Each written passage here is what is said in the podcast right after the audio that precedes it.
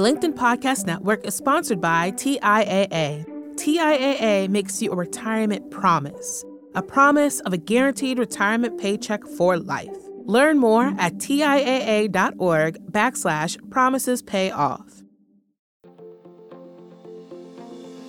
Hello, my friend, and welcome to another exciting episode of Negotiate Anything Live. In this special segment, we're sharing one of our LinkedIn Live events where listeners like you can join the conversation and shape the episode with your comments and questions. We've put a link to the event in the description of today's episode, but make sure to follow me on LinkedIn so you can join the conversation next time. I'm really glad you're with us today. With over 10 million downloads and listeners from more than 180 different countries, it's dedicated listeners just like you who have made Negotiate Anything the number one negotiation podcast in the world. I'm your host, Kwame Christian. I'm a business lawyer, mediator, author, and the proud CEO of the American Negotiation Institute. Now, before we dive into today's episode, I have a golden opportunity for those of you who recognize the power of negotiation in your professional lives. At the American Negotiation Institute, we've crafted specialized keynotes and workshops tailored for those very needs. We've transformed the negotiation skills of professionals worldwide, and we're eager to do the same for you. We believe the best things in life are on the other side of difficult conversations, and our goal is to help you improve your lives and the lives of those around you one difficult conversation at a time. Don't let another challenging conversation leave you second guessing. Click the link in the description to discover how we can help you find confidence in conflict, negotiate better deals, and have stronger relationships. Because in the world of business, every conversation counts. And now, without further ado, let's jump into the interview.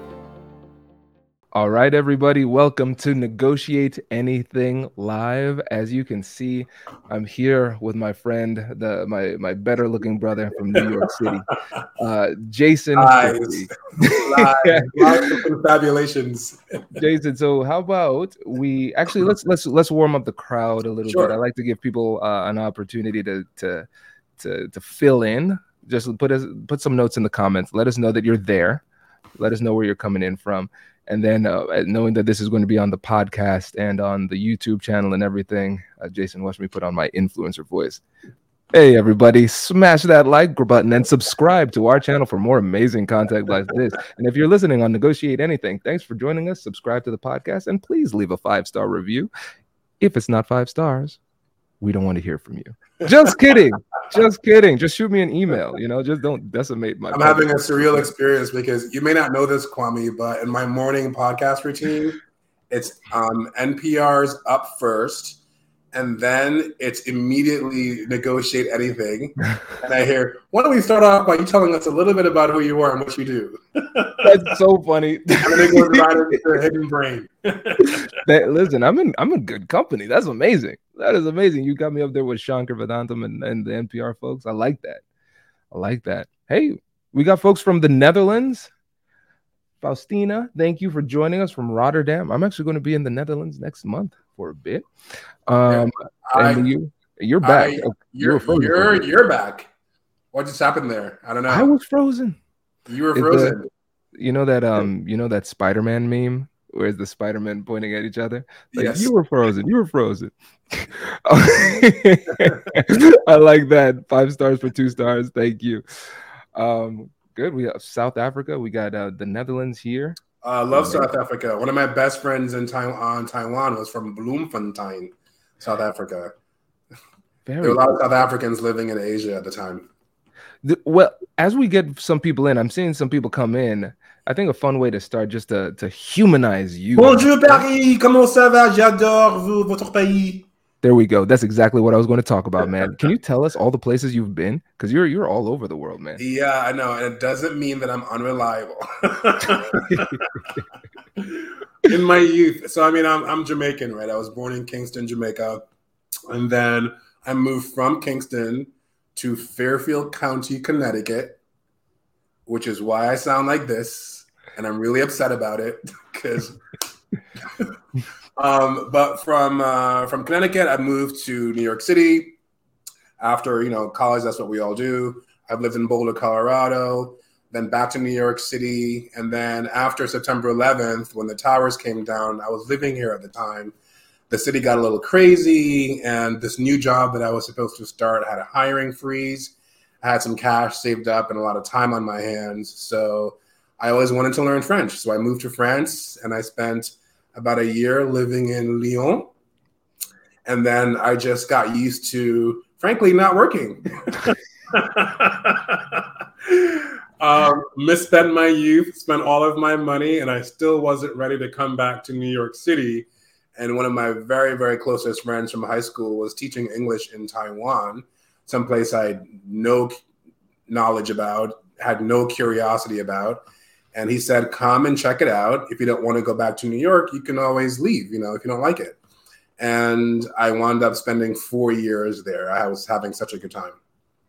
It's amazing. Very cool. Very cool. And yeah, if you um, check out Jason's uh, last time he was on the podcast, we were talking about cultural intelligence in negotiation because all that, that all of that background helps him to to flex as necessary in the New York real estate market, which is what we're going to talk about. Sure. Um, and before I want to make sure we get a shout out in. Listen, if you if you want to hang out with me and Jason and in New York City, oh yeah, sure to check it out next week. We'll be there hosting a, a master class in an amazing property.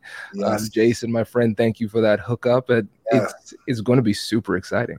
Not just an amazing property, a duplex penthouse at the Baccarat Residences here in New York City. So it's going to be we're going to be surrounded by luxury, and we're going to have Kwame delivering his masterclass. It's going to be really really extraordinary, and we're so excited.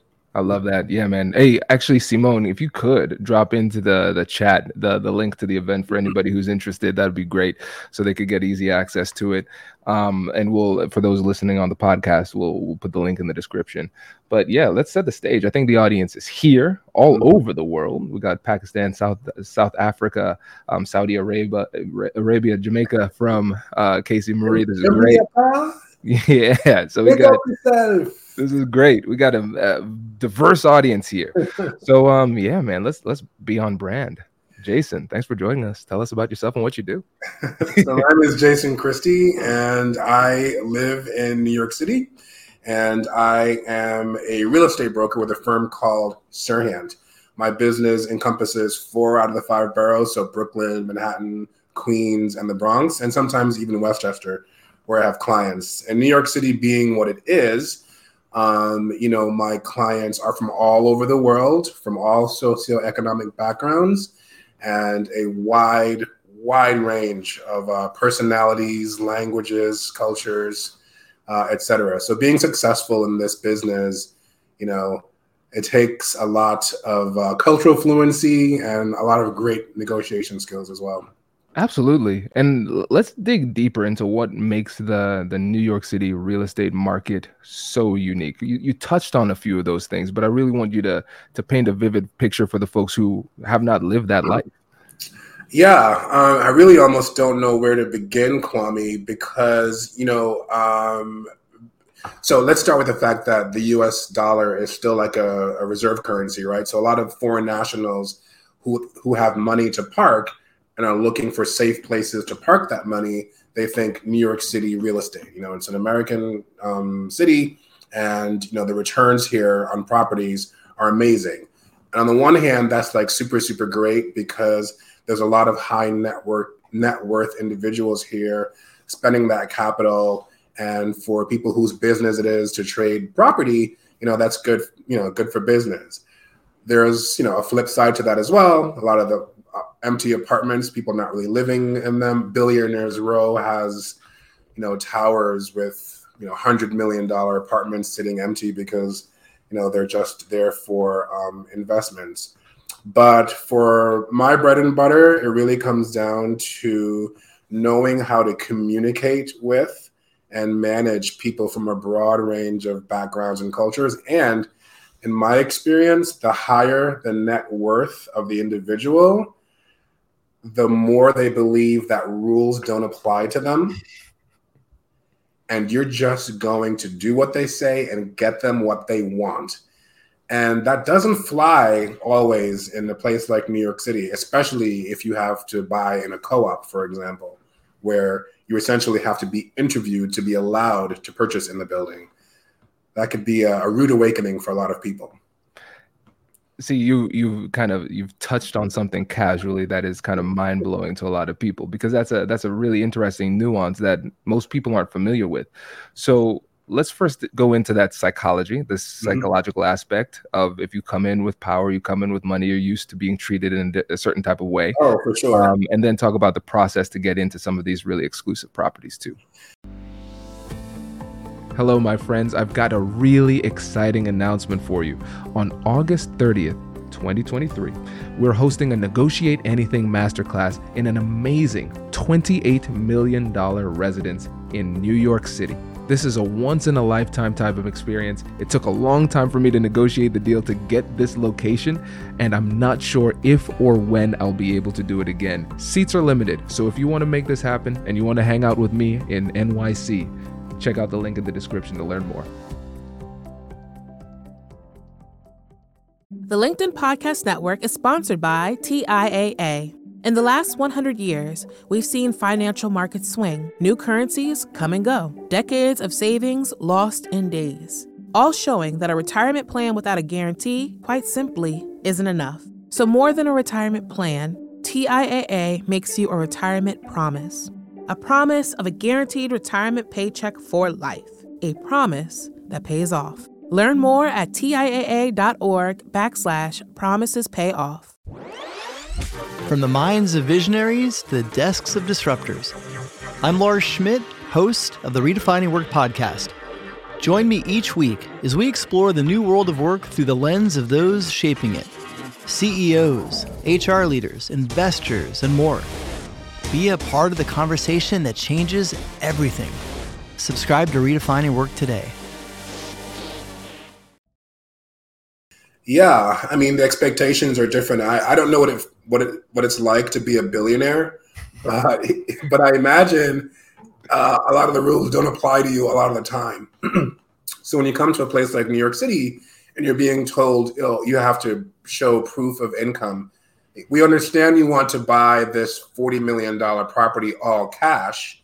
And we understand that you have billions of dollars, but we need to show proof of income to the people that are selling it to, so that we understand who you are and that you're able to make this transaction. And, you know, a lot of times they're just like, I don't have to do that. Google me. You want proof of my income? Use Google. so the negotiation can start from the very beginning, you know, building the itineraries, you know, everything is going to be at their whim, everything is going to be at their convenience, and they really expect every step of the way to be treated in a manner that's just different than you and I expect in a day to day that's so fascinating because on on one hand we could um, look at this from maybe a philosophical uh, virtue based perspective and say hey everybody we're we are all equal and uh, we should treat everybody equally and things like that um, and then we can look at it from the practical perspective because the billionaire hypothetically could say yeah i mean that's nice but i disagree and i have leverage yeah. and so yeah. in those types of situations how do you still negotiate and carry yourself in a way where you can leave with your self-respect intact exactly. still doing what it takes to to get the deal done. Exactly. Um, i think it comes down to um, confidence number one with how you how you speak and communicate with people like that. Uh, it helps that i have the track record that i do. I've been in commission based sales for the better part of 30 years and i've sold everything from shoes when i was a teenager up to commodities at the highest level. Um, uh, as an adult. And when I got into real estate, I hit the ground pretty quickly and quickly established myself as a um, pretty successful broker.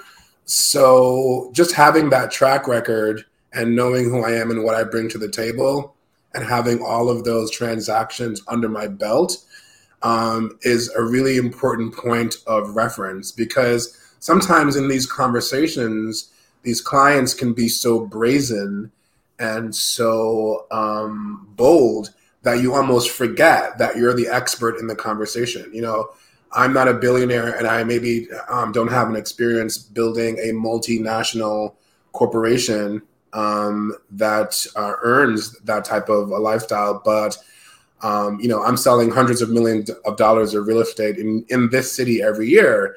and I understand what I, what that takes to succeed. So there are times when you have to know when to step back and let their ego have their moment and lead. And then there are times when you have to know when to step up and say, actually, this is how this is going to go if you want to win and let your expertise uh, shine. This is great. And there, there are a couple of things I want to pull out from this because your confidence shows in how you speak and how you carry yourself. For sure. Um, you're not using let's let's distinguish between confidence and arrogance where you're trying to like impress upon somebody else where it's mm-hmm. almost like you're forcing it. It's like, no, you can see it. Mm-hmm. I carry myself differently.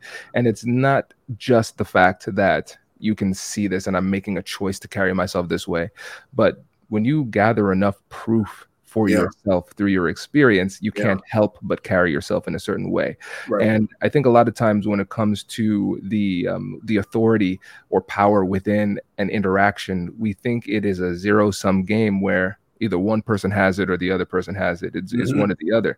But what you've shown is, hey, listen, I might not have built a multinational billion dollar company, but I still have a lot of value because I've sold hundreds of millions of dollars dollars in real estate in this city. This is your first time here, right? And so you can still approach this by creating mutual respect. You didn't need to tear them down. Exactly. What you did is you said, "Hey, no, you are right. You have yeah. the right to carry yourself with swag because you are an impressive person, yeah. and I'm an impressive person too, and yeah. we're working together toward the same goal." Right, right, right, right. It's a bit of an ebb and flow, you know, where you let them lead when there's a natural way for that to, uh, to happen, and then you you lead when it's necessary. I'm involved in the two of these transactions right now, actually, and it's been very, very. It's always very interesting. Let's talk about that dance, um, because I think you know on a theoretical level we can understand. All right, sometimes we have to let them lead, sometimes I lead. What does that look like, and, and how do you make that decision? Well, I think the most common example of that would be when it comes time to make the offer. They find the property that they want to own, and, and now it comes time to make the deal. And you might gather that um, high net worth individuals don't like paying sticker prices. Regardless of the market conditions, whether it's an up market or a down market, irrelevant um, they want the property and they don't want to pay full price. So they're usually very, very aggressive in their negotiation um, tactics and approaches. And you know, ultimately, at the end of the day, my job is to educate and inform, but that is my client, and I have a fiduciary to them, and I'm going to ultimately present the offer that they want to present um, at the end of the day. So it takes a little bit of massaging. Um, another reason it pays to work with someone that has experience in the industry and in that location is that I also have the relationships, right? New York City is a very big city, and the real estate markets here are quite large. But you'd be very surprised that the number of agents that are actually transacting um, and creating the greatest volume of business are pretty. It's pretty small and the same can be said for the lawyers. We all know each other. The um, the home inspectors, the contractors. It's a pretty small community actually. So chances are that the broker on the other side of the transaction, it's not the first time that we're meeting each other across a table or across the deal, and they know what time it is as much as I do. And if I'm coming in with an aggressive number, I'm not going to give away uh, I'm not going to have any tells and give away any hands, but I do have to use some language to let them know um, that we are not being disrespectful either. So some things I might say is like, you know, this is uh, my client has authorized me to make this initial offer, and that might be a way of softening the blow or signaling to the other side that we're aware our numbers might not have much bearing on the comps or that's or reality.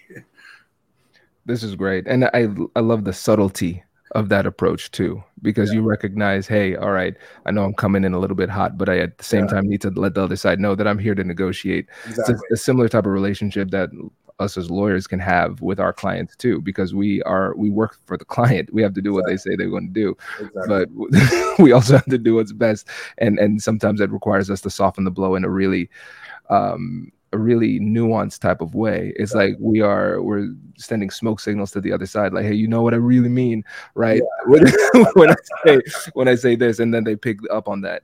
Yeah. And one of the terms that you use that I, I want to, to dig in on is aggressive because yeah. that's the stereotype of New York City business and, oh, and real estate in particular, aggressive. And Sharks. I want to draw out that distinction because you're going to deal with aggressive clients who you are on the same team with and so they're mm-hmm. you're working for them but mm-hmm. they can still be aggressive with you for sure then we would t- want to talk about how that strategy shifts when you're thinking about negotiating with other realtors or brokers Kwame, it's even crazier than that. I have, I might represent clients where they are the seller, where they take one position, and then on the very next transaction, they are the buyer and they take the complete opposite position.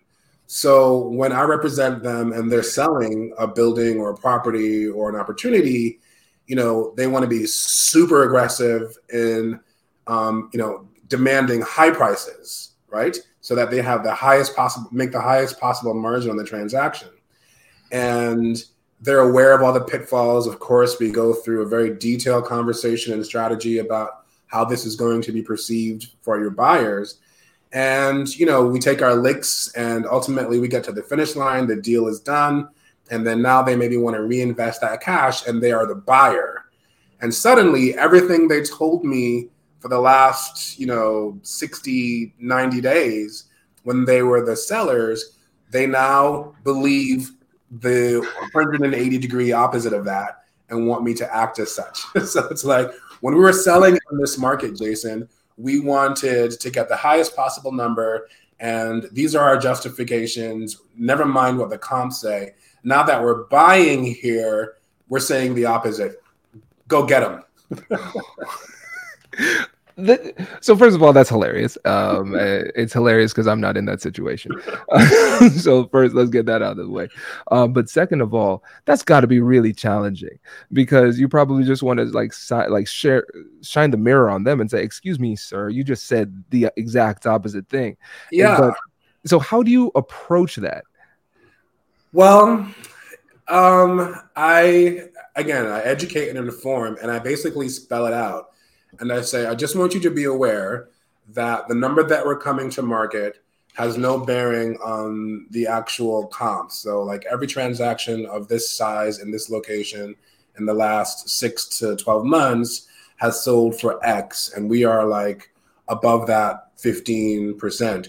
Further, you'd also like to sell this property in a you know a short period of time and you also want to give me the exclusive agreement as the listing agent on this property for you know 45 days or 60 days which is a shorter period than the standard 90 so i just want to be clear of what you're asking me to do and what the challenges are and i spell that out. So um, a, a price you know that is higher than the market a time frame that is shorter than the standard an agreement that is shorter than the standard um, you know, if this is the way that we're going to proceed, this is what we can expect based on my experience. We can expect that the uh, feedback from the market will be slow, that our listings will languish in the marketplace. There'll be very little traffic. And anyone that does call will immediately assume that you're going to be a very difficult person to transact with. Now, I'm down for the job you know, I'm here for it, but I, I just want us all to understand up front exactly what we're doing and exactly what the challenges are ahead.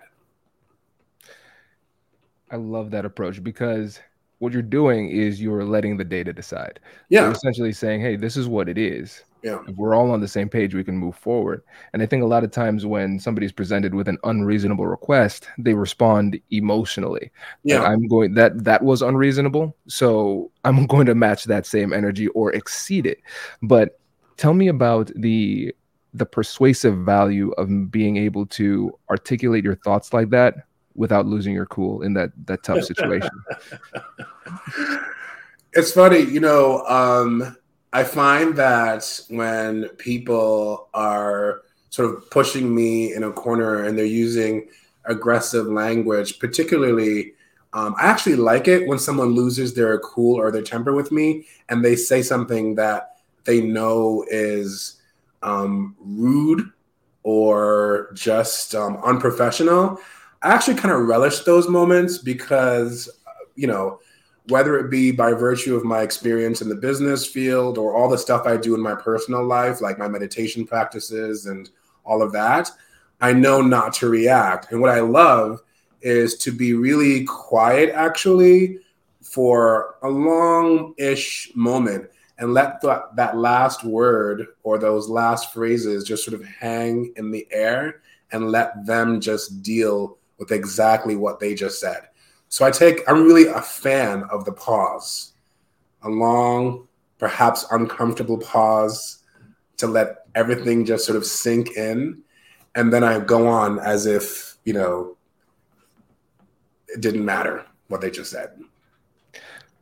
So everybody, just a quick note: um, if you're negotiating with Jason, be very rude because he likes it. Okay, um, thing number one. Uh, but, but thing number two, the when it comes to the the silence, we always hear that advice. Hey, great negotiators utilize silence as strategic silence. We hear that all the time, but they don't when people give that advice, they don't talk about what makes it so hard to execute a strategy that's so simple. And it's mm-hmm. confidence, it's fear, it feels uncomfortable. So it yeah. circles back to what you said at the beginning. You have a lot of confidence, and that confidence comes from experience because you know right. there's no negative consequence for exactly. you absorbing in that silence. Exactly. And then this this is also sending a very clear message to the other side too, because they just hit you with a haymaker that most people would have responded with emotionality. Because here's yeah. the thing it's like if we often think that in the in the heat of the moment when somebody says something offensive to offensive to us and we respond with that same energy or higher with a lot of emotionality we think we're showing strength yeah. but a lot of times we're showing weakness because we're admitting that we got hurt. Yes. Right? Yes. Well yelling and swearing does not improve the strength of your argument. I learned that in high school um, in my high school debate team. So um, i try to avoid that. And i want to be clear too you know there is obviously a line um, if someone crosses a line with me, I'm very, you know, capable of ending the discussion, firing a client if necessary. Um, because at the end of the day, um, you know, my personal health and mental health and well-being I value more than any one commission check. Um, but um, I know where that line is, and you know, I, I haven't, I haven't, I haven't gotten there yet with, um, with, with my clients. Yeah, I think that's great because again, you know where that line is through experience. Yeah. And sometimes you might not have had that experience dealing with somebody who crosses these lines. And so mm-hmm. in the mm-hmm. moment it can take us aback.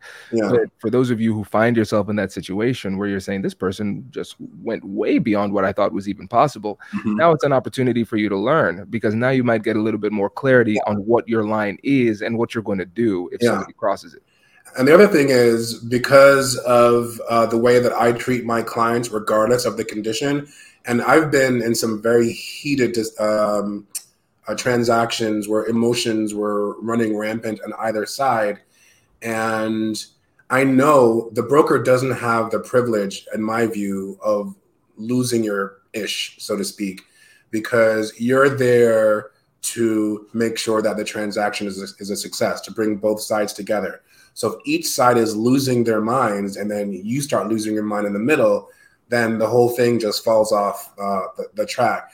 So because I also have a reputation of being consistently um, respectful and calm and professional while displaying my acumen and adding value under all of these different high pressure circumstances, I can easily say to them, after I let that moment hang in the air, um, I can say to them, so here are the rules of engagement. We've been at this now for X number of time. This is not the first time we've worked together. During that time, I've never once treated you with anything other than the utmost utmost respect and professionalism, and that's what I expect from you too. If that's something that you can't give me as we continue on this process together, if there's no trust and there's no respect, then it just it, you know it won't work. And a hundred percent of the time, a hundred percent of the time that I've used that language, whether whether it was with other brokers or my clients, I got the desired result, which was a self correction and an apology, and then we moved on. You know, that's powerful because what what do they say to that? Like, what is exactly. their retort? Exactly. you know, it's um, it's I it it's really an underutilized strategy as people become more unreasonable becoming more reasonable. Um, because the way that i think about it i pretend when i'm negotiating i pretend like somebody's watching. Like i pretend like somebody is watching. You know how any email can be taken out of context? In my mind i'm like if somebody snips this conversation will they look at me like i'm the bad guy? So that that is my model. Same. Ianga, as they say. Yeah. i love it. I love it. And now listen folks out there in the audience. This is a live. I know you're there. You all told me where in the world you were from. What questions you have for Jay for Jason? Usually in these podcasts, I'm just making these questions up. That's hard work. Make it easy for me. Give me give me some questions. Yeah, me ask some questions for you, for you too. If um at the end of if there's time at the end, I have some oh, questions yeah. for you. I'd like to ask as well. Absolutely. Absolutely. I think, I mean, we can make this transition too, because what we can do is Simone will highlight the questions that come through. Um, mm-hmm. And then we could just take those as they come up. Yeah. Um, and then I know people are saying, man, this this Kwame Jason show. Where could I get get a taste of that? Join us in New York City on, on next August Wednesday, 30th. next August 30th. Wow, a week, a week, a week from, from today. Yeah. Hanging out in that penthouse. Oh my God, it's going to be so amazing. It's to be great. This is great yeah. Well, while we would uh, give the listeners some time to to formulate some questions or comments, share your thoughts too, because um, we want to create this community here. Jason, I want to hand the mic over to you because I know you said you had some questions you wanted to ask me. Yeah, I do. You know, I love um, learning as much as anything, and something a distinction that came up for me recently was um, the different mindset I have when I'm negotiating on behalf of my clients versus when I'm negotiating on behalf of myself in my personal life. And Kwame, I know you minored in psychology, so you might be able to um, to speak to this if it's more of a psychology thing.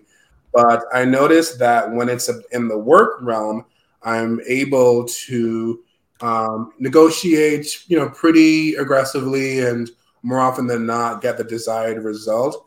And then I find myself negotiating in the personal realm and you say a negotiation is any conversation where somebody wants something, right? So if I'm negotiating something with family or friends, or even a colleague that's not specifically related to a transaction, um, there's this assumption that oh, you know, we like each other and we're friends and or we're family and you know, I'm gonna take care of you and um, I expect that you're going to take care of me, and uh, and sometimes that always that that doesn't always happen. So, do you have any thoughts or tips on how to advocate more for yourself or to negotiate better for yourself um, in the personal realm with like friends and family versus in the professional realm? This is great. Now I get to be the therapist I always wanted to be. this is perfect. So um yes, there's a lot of psychology behind this because the thing is, you know you're a great negotiator. You you handle some of the toughest negotiations out there in the business world. But one of the most interesting things that I've seen and I've asked guests on the podcast this question a lot of times when we think about the negotiation skills that we talk about on the show, how does it apply in your personal life? And they're all they're usually like, "Man, I'm terrible at home." Can't get it done. I don't, I don't know what it is. I forget my skills. It's it got, love. it's it, listen. I, I remember seeing a, a uh, a comedian. Speaking of what you just said, it's the love. I saw a comedian who was like, "Listen, love, do not get on that stuff. You'll lose your house." when, you think, when you think about a drug, uh, like love and emotions, those are drugs because they alter your state of mind. They do. And then you cannot perform at that same level. It's true. So we have to, we have to shift the mindset. So, a couple of things. When we're negotiating, let's just say it's a personal relationship, a partner, a mm-hmm. loved one, a family, mm-hmm. a friend, one on one, in that. Um, one of the things we have to do is we have to give ourselves some perspective, come up with some mechanism to give yourself perspective. There's a, a saying in the legal community the person the lawyer who represents himself has a fool for an attorney. Exactly. You know so they you never i i have i i am a lawyer. I hire lawyers for my company yeah. because i don't have the right perspective. Right. and so you have to have a mechanism to give yourself perspective. So something that i started doing is that when i was in a conversation with whitney or a family member or something more sensitive what I do is I pretend like I'm coaching somebody else because mm. I heard somebody say, "Hey, I had a I had a tough conversation," and I pretended like you were my negotiation coach on my shoulder, and I kept on asking, "What would Kwame say?" And mm. that that got guided me through it. And I'm like, mm. why don't I do that? Because I'm negotiating, mm. and in the business world, I'm Kwame Christian. When I negotiate at home, I don't know who I am. and so when I started to think about myself as another person that I was coaching, it allowed me to step back and say, oh, hey, that zinger, go ahead, put that in your pocket, and never use it. How about you yeah. sit back and use that concept you created called compassionate yeah. curiosity? Maybe you, yeah. maybe you use that a little bit, you know? And so that gave me some perspective. Then when it comes to the business world where you're negotiating and there might be a friend on the other side of the transaction, what I like to do was I like to talk about the fact that I'm representing my client. And so before I had to set a boundary or come in hard with a, in a negotiation, I would give a preamble talking about my goal to represent the client. And that was as much for me as it was for them. Mm. So it was like self coaching during the conversation and saying, mm hey listen i'm here to represent my my client and this is what my client wants so i would yeah. go back to that over and over again to signal to myself hey kwame you got a job to do remember how yeah. to negotiate effectively but yeah. also signaling to the other side hey don't take it personally i've got a job you got a job we can be friends after this negotiation after, but we got something to do right now right right right yeah what would Kwame say? WWKS. I'm gonna I'm gonna employ that in my uh, my offline negotiations moving forward oh man, but it listen, it's a great question because so many people deal with that, and it can be really disempowering to know when you have the skills to get the job done, but for some reason, it's like in this conversation with this specific person, I just can't. I don't know what it is. I definitely notice a, a completely different psychology. It's like I'm somebody different. You know, the, the way that I speak when I'm negotiating, obviously, maybe this is common sense. The way that I speak when I'm negotiating with people at work um, is it's like a completely different person when I'm having conversations in my private life where I have to look out for my own best interest sometimes. It's like I I, I never want to do that, you know. There's something mm-hmm. like uh, um, like uh, being self-serving or thinking of the self as somehow um, ignoble. Mm-hmm. if that makes sense. Absolutely. Um, uh, whereas that does not exist in the professional sphere. Oh, this is great. Well, we have a question from Benoit. Hi, impressive. Thank you, Jason. He's clearly talking about you. um, what kind of advice would you give for dealing with your own ego and that of other people involved in negotiation? Okay, cool. Jason, let me let you have the first shot at that, and then I'll, I'll go next. Um, so I'll, I'll talk about what works for me, and this is not at all prescriptive. This is just what works for me. And when it comes to dealing with my own ego, that's personal development and personal work that I'm doing constantly outside of the professional sphere in my personal life. So that means, you know, whether that means I'm in therapy, um, uh, taking care of things that are coming up in my psyche with a professional, um, I've done, um, you know, my meditation practice. I famously did this meditation practice called Vipassana, which I find very helpful. And the introductory course there, and I'm not suggesting everyone does this, but for me, it was very helpful. You know, it's a 10 day course, it's a vow of silence, no speaking for 10 days.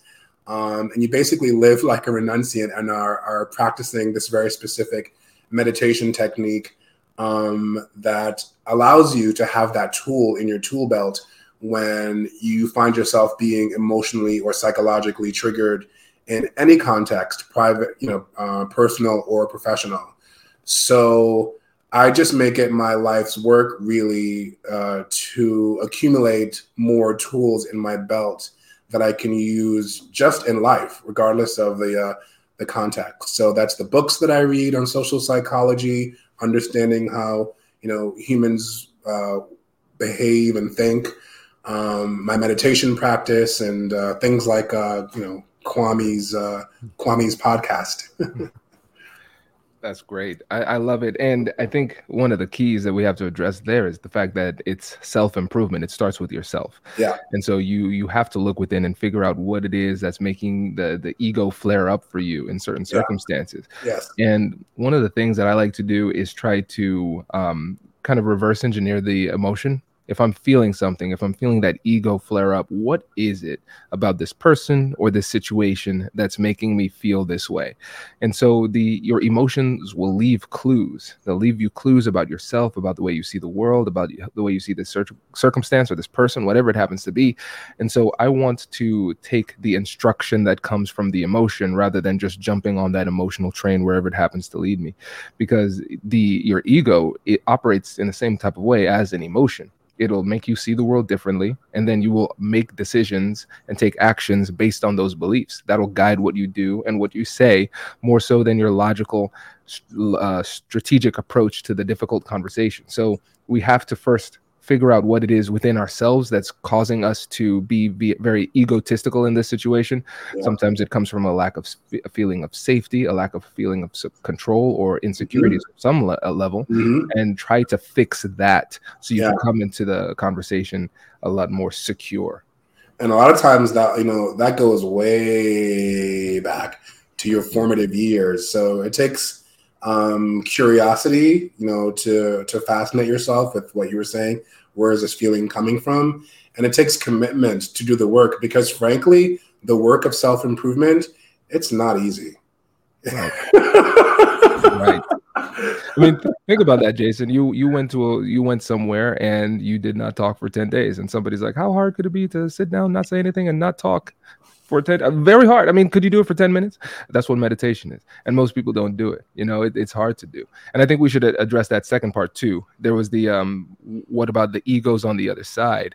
Um the way that i handle egos is that when i recognize this i think about it almost as like a child who's crying who has some kind of emotional need. For some yeah. reason they don't feel safe. This person needs a hug you know? And so yeah. i'm not going to jump across the table and be like hey let me give you a hug. Yes, inappropriate. yes possibly illegal. Exactly. Um, but what I would do is I would say, all right, there is an emotional flare up. I'm assuming that is coming from the ego. For some reason, I triggered something in them. Yes. So I'm going to, again, compassionate curiosity, acknowledge and validate this. I'm going to figure out where that comes from. So I'll say something like, Hey, Jason, correct me if I'm wrong, but it seems like you feel really strongly about this. am am I sensing that right? Can you tell me a bit more about that?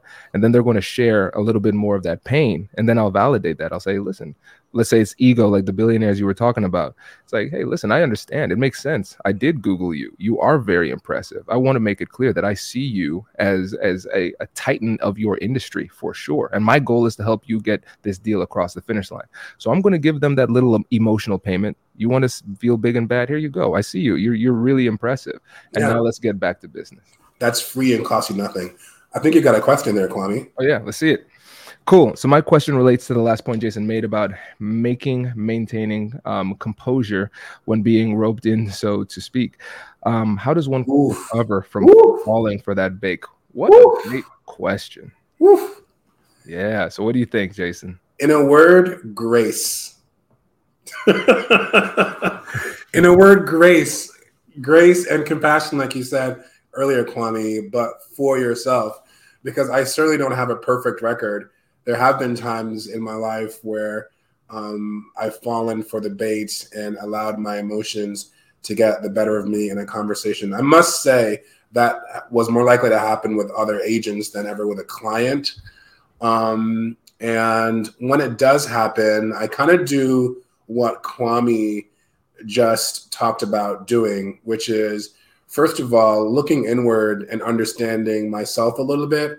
How did I fall for that? what exactly triggered me where does that come from because chances are if someone is doing or saying something that is specifically triggering to you and might not be to other, to other people that's coming from somewhere personal so i try to investigate that a little bit and then once i have some idea i kind of like figure out you know if it's happening in real time okay i kind of figure out what it is that's something for me to work on later with either you know, my therapist or my meditation instructor or a chapter in this book that I need to review and deepen my practice.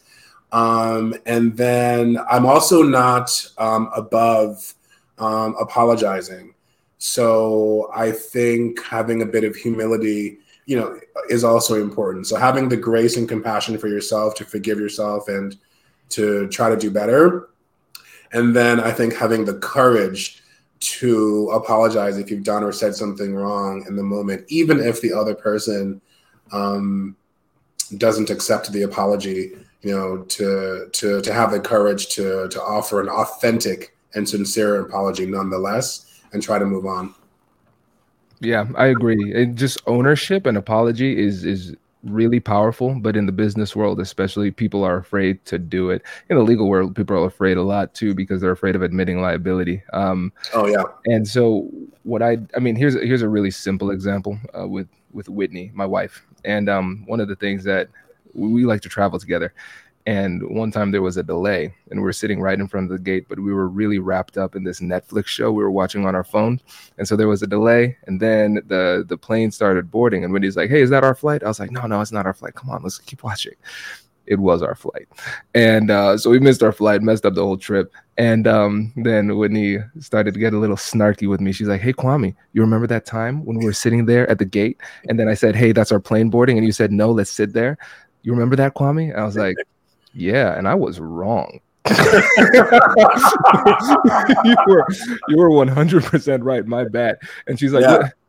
you weren't supposed to. I wanted to fight more. You, yeah, you yeah, know? And yeah. It's like a pattern breaking maneuver. yes. Ownership and accountability yes. are becoming very rare nowadays. Yes. And so, if you can recognize, hey, I did something wrong. This is where I messed up, and this is what I'm going to do next time to make sure that we don't find ourselves in this situation again. They say, well, I mean, you did it. You did that for me, I guess we're good. It's liberating. And also modeling that behavior for the other party benefits you in the long term because when the shoes are on the other foot, they now have that modeled behavior to be able to do the same. Bingo. Yeah. yeah. Awesome questions. Cool. We got Miriam. Um, how do you bring a balance to your personal values and your client desires on the negotiation table? Ooh, this is good. This personal is good. values. I've got I've got some thoughts. Um, if there's a conflict between my personal values and what they want to bring to the table, it's just not a deal. Like I'm not willing to compromise that. Um, there were there were some times in law where people asked wanted me to do something that I didn't feel comfortable with. I'm just like, listen, for for me again with the with the trust live that I did a little bit back uh, back in the day. Um, back in the day, it was last month. Um, but I did this one and I said, I, I try to negotiate as if my family's watching.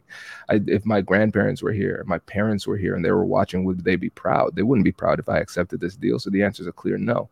And then, but more from a practical sense, man, I don't want to lose my license. I worked yeah. hard to get this. you know, I'm not going to do anything like that. And if you have a bunch, you get a bunch of money from a deal, but you feel bad about the way that you earned it, then you didn't win. You know, yeah. I think it's really important to be very clear on that and make sure that you're not just getting good deals that are financially beneficial. You're actually doing deals with people that you respect, that you enjoy working with, that can fulfill you emotionally, and you don't feel like you sacrificed who you are and your values and your integrity to get it done. Yeah, it's a good thing that whoever asked that question, I think that's a sign that you have a, a good conscience, and that's a good thing. And you want to be able to look yourself in the mirror because not everyone is like that, frankly, Kwame. Yeah. Um, yeah. But if you are, the answer is don't cross that line because you won't be able to sleep at night. Bingo. Yeah. And you might lose your license. exactly. Georgie, signaling. What was a language signal that you picked up on from the other party that helped you close the deal? Oh, this is good. Jason, you want to take this one first? No, you go first. Um, cool. So I think when we're thinking about body language, um, you see the quick glance to the clock. I'm going to keep this uh, as a short little thing. One thing you have to pay attention to, one of the most important things is paying attention to number one, the baseline. What is their baseline body language? Then pay attention to deviations from the baseline. So if somebody's baseline is like this, you can't really read much into their arms being crossed because their arms are always crossed. But if it's open and then it, they cross their arms, that might be something. If, which leads us to point number two, you're paying attention to clusters of gestures, not gestures in isolation. So if I'm just sitting here and then I cross my arm, that's one gesture. You can't read anything from that. It's not enough data. But if I cross my arm, squint my eyes, and kind of cocked my head to the side mm-hmm. and lean back, that's like four within a three second span. Something happened there. And so uh, one of the best examples was uh, mediation that i did. One of the most fascinating things that i learned from mediation is nobody feels like they're the bad guy. And if they do a bad thing it's in retaliation because they think somebody else did something bad and they're evening the score. And so in this mediation this person just found out that they were actually the bad guy because they retaliated but the other person didn't do anything wrong So they were the actual initial aggressor. And so in that mediation, what ended up happening was I showed him this trail of emails that showed the miscommunication. And so he looked at the emails and then he just went like this. Mm. Mm. And he stayed there. And I remember the only reason I know the number is because it was so awkward. And I said to myself, man, Kwame, if you pull this off, this will be a great story someday. he, stood there, for, he stayed in that position for 43 seconds, not wow. moving, not saying anything. Wow. And so I recognized that there's something happening in, in his yeah. mind. He was thinking of himself in one way, and yeah. now his mind is slowly shifting to see mm-hmm. the situation completely differently. And I recognized if I jumped in and I said something there, I would interrupt that really important process. And so I just sat there and let it marinate. Yeah. And that's what got him to, to make the. Yeah. Nice, nice one. Nice one.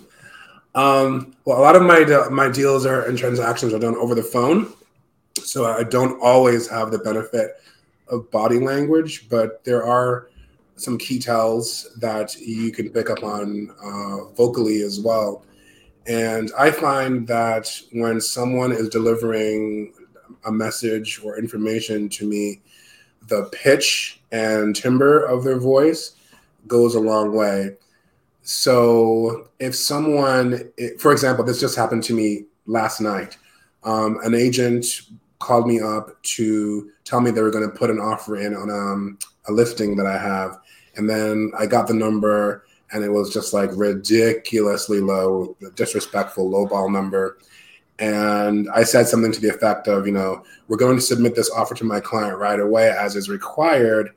Uh, from my part, if I had intended to lowball you, I would have had the courtesy of calling you um, to let you know beforehand. I don't expect that they'll be uh, responding to this offer, you know, but I'll let you know. And, you know, on the one hand, maybe that wasn't a lowball offer. It was a lowball offer, but maybe for them that was the final number. There, it's a take it or leave it. We don't know.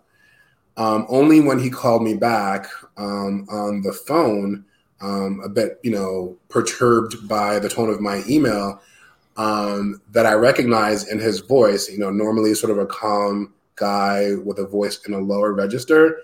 Now his voice was instead of loose, it was tight and higher and like, you know, nervous, and which gave me every indication that they did want to do the deal and they understood that their position was, you know, not great and it made it made me feel rightly or wrongly that we had the high ground in the um, um, in the transaction. Know, it's not over yet. We'll see, but in my experience, that's usually how that goes. So voice clues, um, and also you know filler words. You know the ums and the uhs and the likes that give away that they're not that committed to their position this story is great for a number of reasons. First of all, it's pedagogically sound. I like that. That's always important. um, the second thing is, in my mind, as you were telling that story, I was just imagining that guy listening in on this live, and he's he's sitting there screaming to himself. He's screaming to myself, "My voice isn't high. What are you talking about?" and, uh, and, and, Jason's phone just starts blowing up. We're like, everybody, the live is over. oh man, no man, this is great. And again, I I can hear what the listeners are saying. Man, this is great. Where can we get this live in person in New York City next Wednesday? See, Coach Coach Barbara says it. You guys are awesome. Come hang out in New York. can, I, can I actually do a little bit of a deeper dive on the event that we're doing next Wednesday? Yeah, let's do it. Let's do it. For people that don't know, so I run a national referral network called Agents of Color. And I started it because I felt like black and brown agents in um, not only New York City, but nationally, we had some very specific challenges and that we should sort of organize and come together um, and help each other out and grow our businesses in that way. So um, officially, it's Agents of Color that's hosting Kwame at this event um, at the Baccarat Penthouse uh, next week. But I want to also dispel a myth that Agents of Color um, is only for people of color. Um, it's actually for everybody. We have allies of all backgrounds that come to our events. And it's actually really important to our mission that our allies and people who are not of color come and join in on the conversation because you know amongst ourselves we all know what the deal is we're all very familiar with the conversations and the discourse and it becomes a little bit of an echo chamber in my view if every time it's just us in the room i think in order to make progress in some of these discussions and in our businesses we have to sort of broaden the net so it's very much for us and by us but everyone is welcome to the party. And if you look at any of the videos and pictures from any of our other events, you'll see that it's like a Benetton ad. Everyone is there. The more, the merrier. So, um, what we're doing specifically with Kwame next week is going to be a morning of uh, networking with uh, people in the real estate industry from all over the country. I'm so sorry. In the real estate industry from all over the country, uh, brokers, etc.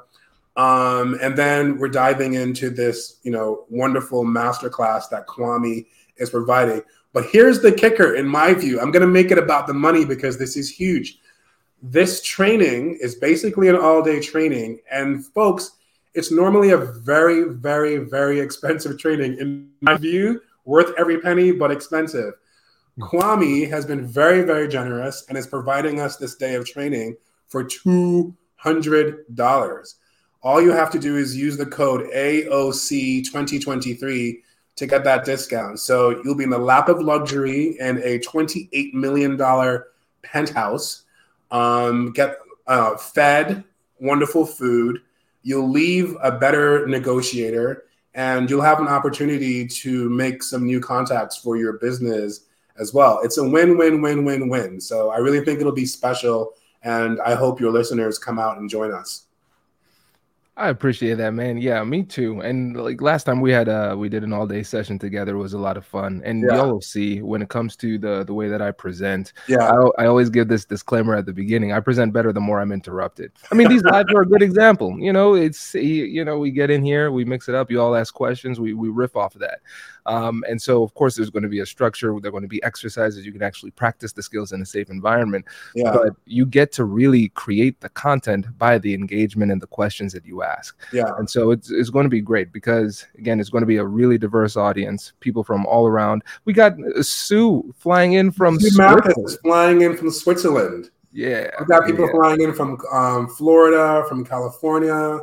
It's amazing. So shout out to Sue Mathis. I love that. I Agents love that. of Color ally and uh, Kwame supporter. Exactly. I was going to say, Sue, you should have just stayed there. We'd have meet, met you there. did this backwards but yeah, it, yeah. it's going to be fun, and, and hopefully we're we're able to to replicate this in, in other circumstances. But For you know, who knows when that will be? So, yeah. um, but yeah, there might be more money next time. So get in while it's hot. oh, it will certainly be more money. I guarantee you that. yeah, it'll be it'll be significantly more expensive. We, we, we, only had like a, a month to, to market, so I'm like, well, we're going to have to flex on this price. Yeah. But yeah, it's going to be y'all are going to be taxed next time. the uh, Arthi, our CFO, has made made sure of that. Yeah. You know, so her one of her major roles is tempering my generosity because I come no in here give, give it for free. You know, but yeah, this will be fun, and I hope y'all can make it. It's going to be a good time in a really cool environment with really cool people. Where can they go to find out uh, to, to register? Is there a link? Yeah, Simone Simone dropped a link in the chat, and um, Simone, go ahead and drop it again because I know there've been a lot of comments. Uh, yeah, but yeah. he should make sure he includes that code because people might get a little sticker shock if they see the yeah. Yep. So Fantastic. cool. Well, I appreciate this, folks. Thank you for all of the the great comments, uh, all the great questions, uplifting the conversation. Really appreciate it, Jason. Thank you for coming in and and and being the all star on this live. This was a lot of fun. A lot of fun. Um, any, my brother. Any parting words before you roll out? One love. I, I, love That's it. what we say in Jamaica. One love. Walk good. I love it. All right, peeps. We'll catch you later. I'll see you. Ciao. Bye bye. Congratulations! You've just joined an elite club. By listening to a full episode, you're now officially on the Negotiate Anything team. So, welcome aboard. What most team members do is they subscribe to the podcast because that allows them to automatically get the latest episodes of the show. The best things in life lie on the other side of difficult conversations. Keep learning, keep practicing, and keep getting better. Your relationships will improve, your career will soar, and you'll have the confidence you need to get the most out of these crucial conversations. Again, thank you for joining the team. We're excited to have you, and I will see you in the next episode. I'll catch you later.